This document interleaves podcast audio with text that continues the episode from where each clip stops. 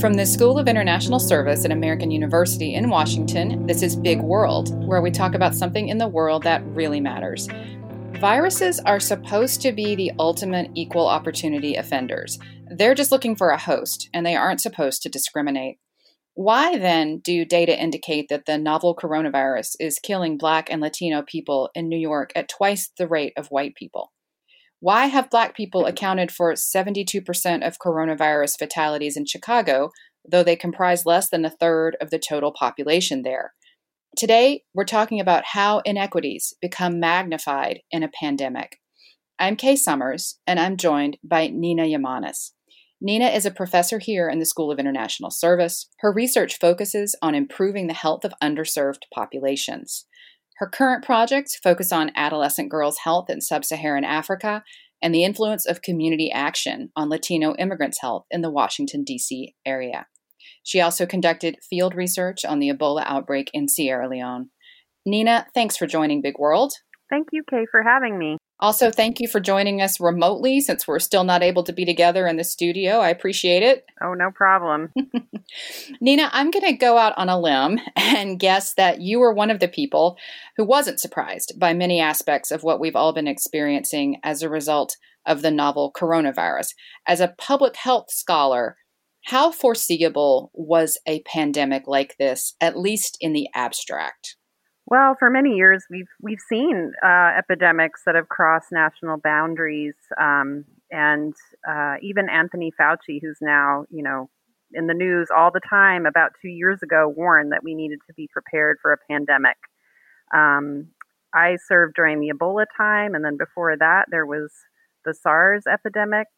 Um, so many public health scholars, global health scholars, have been warning about a pandemic, given given that globalization has increased the speed at which viruses can travel around the world, it's it was it's completely foreseeable that that something like this would happen. Right. One thing that's been readily apparent is that even though everyone says a virus doesn't recognize national boundaries or race or wealth, where and how you live has a massive influence on how well you live during a pandemic and how likely your recovery is if you get sick and this isn't just anecdote. Uh, Nina, tell us what are the social determinants of health and how do they normally impact people's healthcare experiences on a regular basis when we're not in a pandemic? Yeah, um, so social determinants are things that are outside of individuals. So they're the political, social, and economic forces that shape our health and they can reflect relations between people, but also the systems that we interact with, be it the justice system, the education system, the economic system, and so on. Um, so I think there are two ways in which they really influence our health. They influence how people have access to basic resources, and those resources include knowledge, money, power, prestige, social connectedness, but also things like health and access and health insurance. Um, and that access can be influenced by things like whether or not we trust medical providers or whether or not healthcare providers discriminate against us or whether there are policies in place that prevent us from accessing healthcare like the fact that undocumented immigrants can't don't have access to health insurance in this country. The other is about exposure to risk and protective factors that influence our health. So things like stress and uh, unhealthy food products and so on so people who live, for example, in food deserts don't have access to healthy food, and so they're more exposed to risk factors that might cause diabetes. And these social determinants can affect people systematically based on how the population treats people of different races, religions, socioeconomic status, gender, age, and so on. One thing that comes to mind for me is I know that I have read that even when you control for income, that African American women suffer much worse outcomes in pregnancy in the US. Yeah. Which would seem to have less to do with money and more to do with race. So is that kind of what we're talking about as well? Yeah, I think you know, we really can't explain that disparity between black and white women in terms of pregnancy outcomes and infant mortality by anything biological. There's no individual reason why a black woman should either die during pregnancy or have a higher risk of infant mortality. There's no biological reason, so it must be something in the in the social environment that's causing those disparities. Um, and so things like access to healthcare, you know, how far you live from a healthcare provider, whether you trust that healthcare provider, um, what your local hospital is like, what kind of resources you have, what kind of social support you have, whether you need to work throughout your pregnancy, multiple jobs, but it's also about mental health and chronic stress due to racism and systematic discrimination that could potentially affect those unequal outcomes. So we know that even on a good day, even on a normal day, quote unquote, in this country, the social determinants of health play a role in in, in the real outcomes for real people. So, in a time like this, how do the social determinants of health play a role in the spread and the impact of the novel coronavirus? So, we've seen that people who live in the most impoverished, crowded, and racially and economically disadvantaged counties across the U.S. are experiencing higher rates of COVID 19 infection. First of all, they're, they're likely to get the virus more, um, and we've seen that in multiple studies, including the one that you mentioned in Chicago, um, but also a recent paper by Nancy Krieger, a social epidemiologist at Harvard, also showed that those people who lived in mo- the most impoverished, crowded, and racially and economically polarized counties were having higher rates of COVID 19 infection and death. So we can see the disparity in the death rates themselves and the infection rates themselves, but we can also see the disparity in the extent to which people can prevent themselves from getting COVID 19. Um, so those who live in um, worse economic conditions, who live in more crowded conditions, or who have to go to work because they're essential workers are less able to protect either themselves or their families from COVID 19. Right. I know we've all been seeing the, the coverage and kind of confronting for the first time what essential means in our society and the idea that it would be sort of unthinkable that we wouldn't have access to grocery stores and we wouldn't have access to kind of whatever food we want to eat whenever we want it. But then when the question becomes who has to be there, uh, seeing everybody coming who's coming in to buy stuff, not knowing if someone's infected, putting their their health and their possibly their life at risk has really brought a lot of these income inequality uh, issues to the forefront. I think for for a lot of people who never never considered it before, maybe. Yeah, I think I, someone uh, in, from Chicago, I think, put it really well, which is that you know, in this time of crisis, we are all depending on people who have suffered systematically from health disparities to step up and help the rest of us stay safe. How do we reconcile that? The fact that people who are essential workers already have higher rates of health problems and are suffering economically and so on, and yet we're all relying on them for our own families to stay safe. So, how, what can we do as a society to really help them stay safe? Is the question. And that I think you know, gets into how we have historically dealt with populations that are vulnerable in our country and social determinants and how we're going to go forward dealing with it. So the fact that people can't be protected at poultry plants, you know, from each other. I mean, that's that's a major problem not only for them but also for us because we're relying on them to deliver poultry to our to our homes at this time when we can't go out or you know people at grocery stores and and how they're having to show up day in and day out and that we need them to be there. You know how are we protecting them giving them face shields or allowing them to take paid sick leave?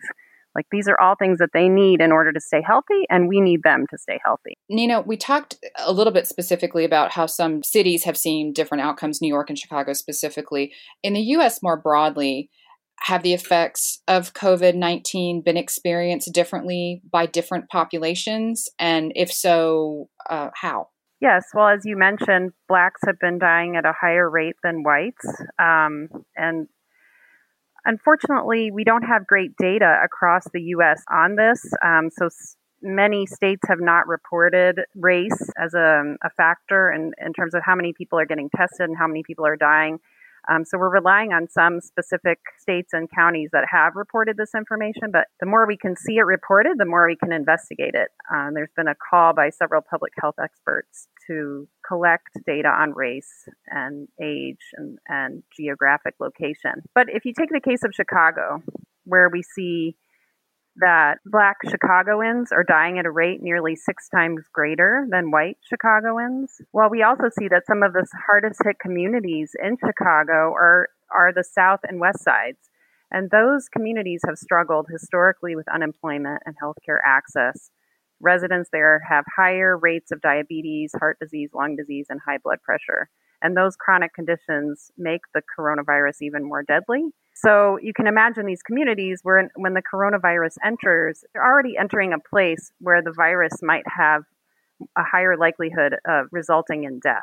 Black communities have been especially hit hard, but also Latino communities. We know that, you know, in terms of undocumented Latinos, uh, they were left out of the stimulus plan from the government. Many of them, we have about 7 million undocumented in this country who lack access to health insurance, they lack access to employment benefits or paid sick leave. So, at a time when they may be sick, they can't take time off work because they have to pay their rent and feed their families because they have no other source of money for, for those for feeding their families and paying their rents. And I've heard just anecdotally here in, in the local DC area, we have Latinx communities who are significantly impacted by the virus, places where everyone is sick, yet they're struggling to meet their daily needs. And they also may experience medical mistrust because the Trump administration has targeted immigrants and instituted the public charge rule, uh, uh which means that that any access of public services will be counted against them in immigration proceedings. So you have many undocumented immigrants and other underdocumented immigrants who now fear accessing healthcare, although they have feared it before. So it's not anything super new. Um, it just has made it worse.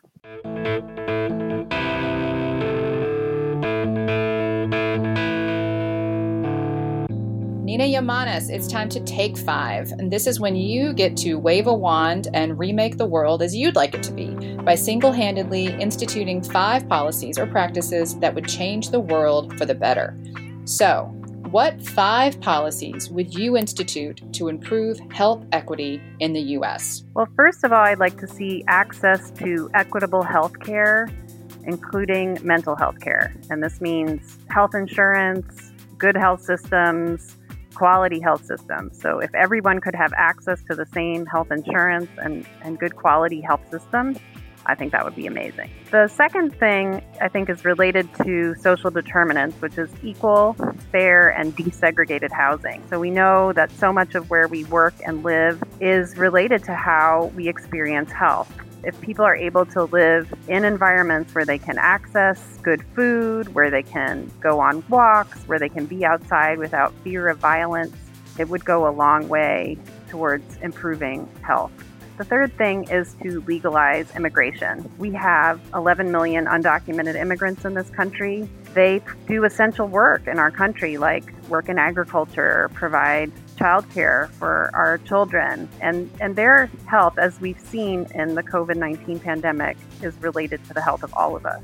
The next one is to reduce income inequality, um, which I think could be done in a number of ways. You know, some of the efforts towards increasing minimum wage. Income inequality is so related to health, um, and we have a long way to go in this country to achieving better income equality. And then the last one is to redress historical injustices that have propagated institutional and interpersonal racism. We see so many different ways in which our institutions have propagated racism and our criminal justice system, our education system, our economic system. We need to redress those inequalities and the historical roots of them by doing reparations, better and more equal policies for pay and for education. Uh, I would like to see us lifting up those that we have historically repressed. Thank you.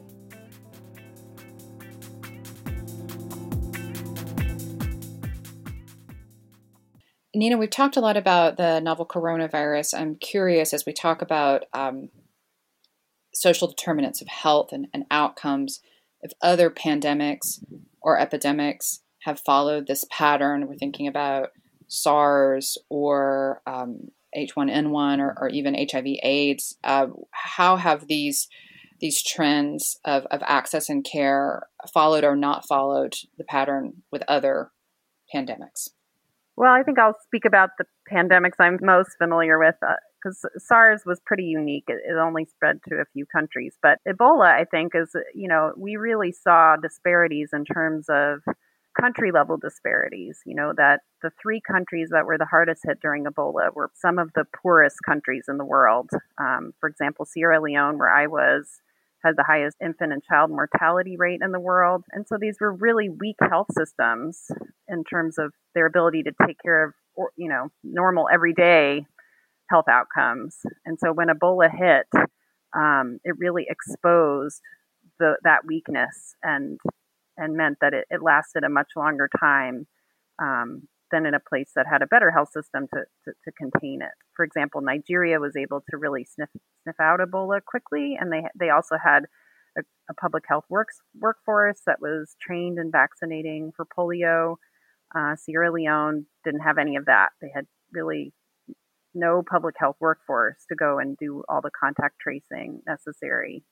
And then people were living in such um, poor conditions that they couldn't keep away from each other. So I saw people who were quarantined who were, you know, 15 people to a very like a 10 foot or maybe 25 foot area. So I think, and, and with HIV, we also see that HIV affects those who are most vulnerable in society. So in the US, it affects gay and transgender people who identify as gay and transgender. It affects blacks and Latinos more than it affects whites. So we know, for example, that blacks are much more likely to die of HIV than whites. And uh, that's in the order of seven to nine times more likely to die than whites. We've recently seen an uptick in HIV new cases among Latino men who have sex with men. And that's when HIV cases have been, new cases have been decreasing among different age groups. We see an increase among Latinos in Tanzania, where I work, and, and, and generally in sub Saharan Africa, young girls are two to three times more likely to be infected with HIV than boys and, and young men. And it's no coincidence that, you know, women are oppressed globally, but especially also in Africa, uh, sub Saharan Africa, and they're vulnerable to gender power differentials in that context, and that makes them vulnerable to HIV. Nina, Michigan's governor, Gretchen Whitmer, said this virus is holding up a mirror to our society and reminding us of deep inequities in our country. Close quote. And again, I don't believe that any of this has been a surprise to public health experts like yourself, but I'm wondering what would it look like in terms of public health policy if the US government truly tried to address disparities in healthcare access? What kind of policies could they or would they put in place that might actually get at the roots of some of these problems?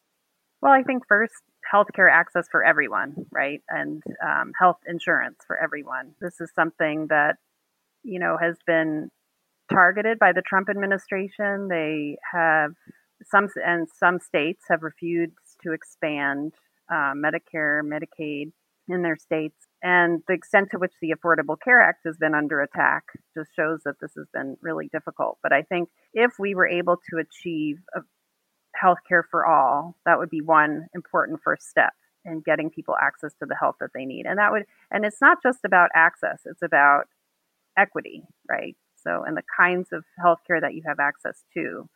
So, there's some, you know, there's a huge literature on healthcare quality and the difference between access and quality. So you might have access to a rural hospital in your area, but you might not have access to the best cancer treatments if you if you live in that area or you you might still have access to a hospital but you might live in a food desert you know so the this brings us back to the social determinants of health that it's not just about having healthcare access it's about the places where we live and work and how they impact our ability to take care of our health and access the kind of care that we need. So when we think about healthcare, we also have to think about things like equity in education, equity in employment, equity in access to food and water. Even some cities in this country, they don't have good access to water, and we're asking people to wash their hands.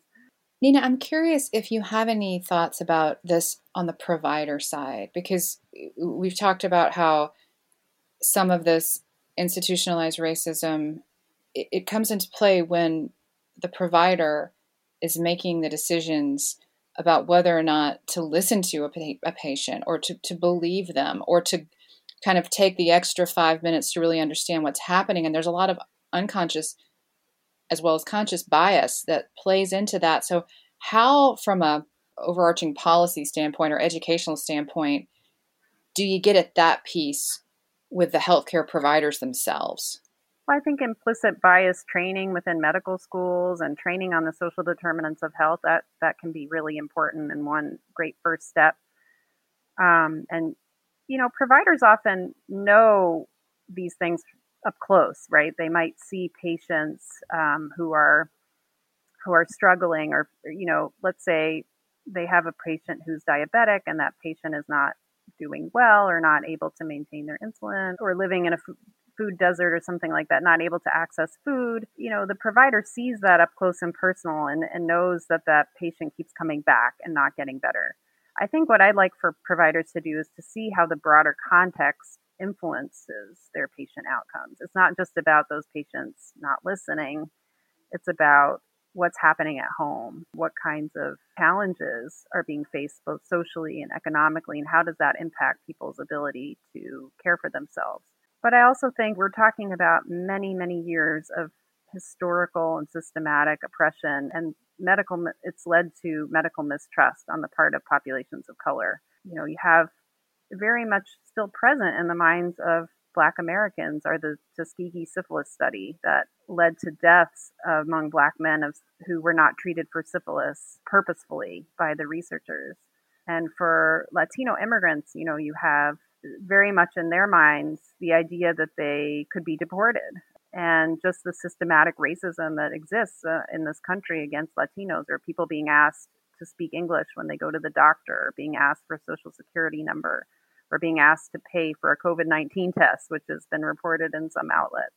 So these kinds of everyday microaggressions contribute to a sense of mistrust and fear on the part of populations of color in this country to access healthcare. We have to address underlying racism and institutional racism and interpersonal racism in order to enhance trust and improve health for populations of color in the U.S. Nina Yamanis, thank you for joining Big World and helping us understand how your wallet and your race help determine how good your healthcare is. It's been really informative to speak with you. Thank you. Big World is a production of the School of International Service at American University.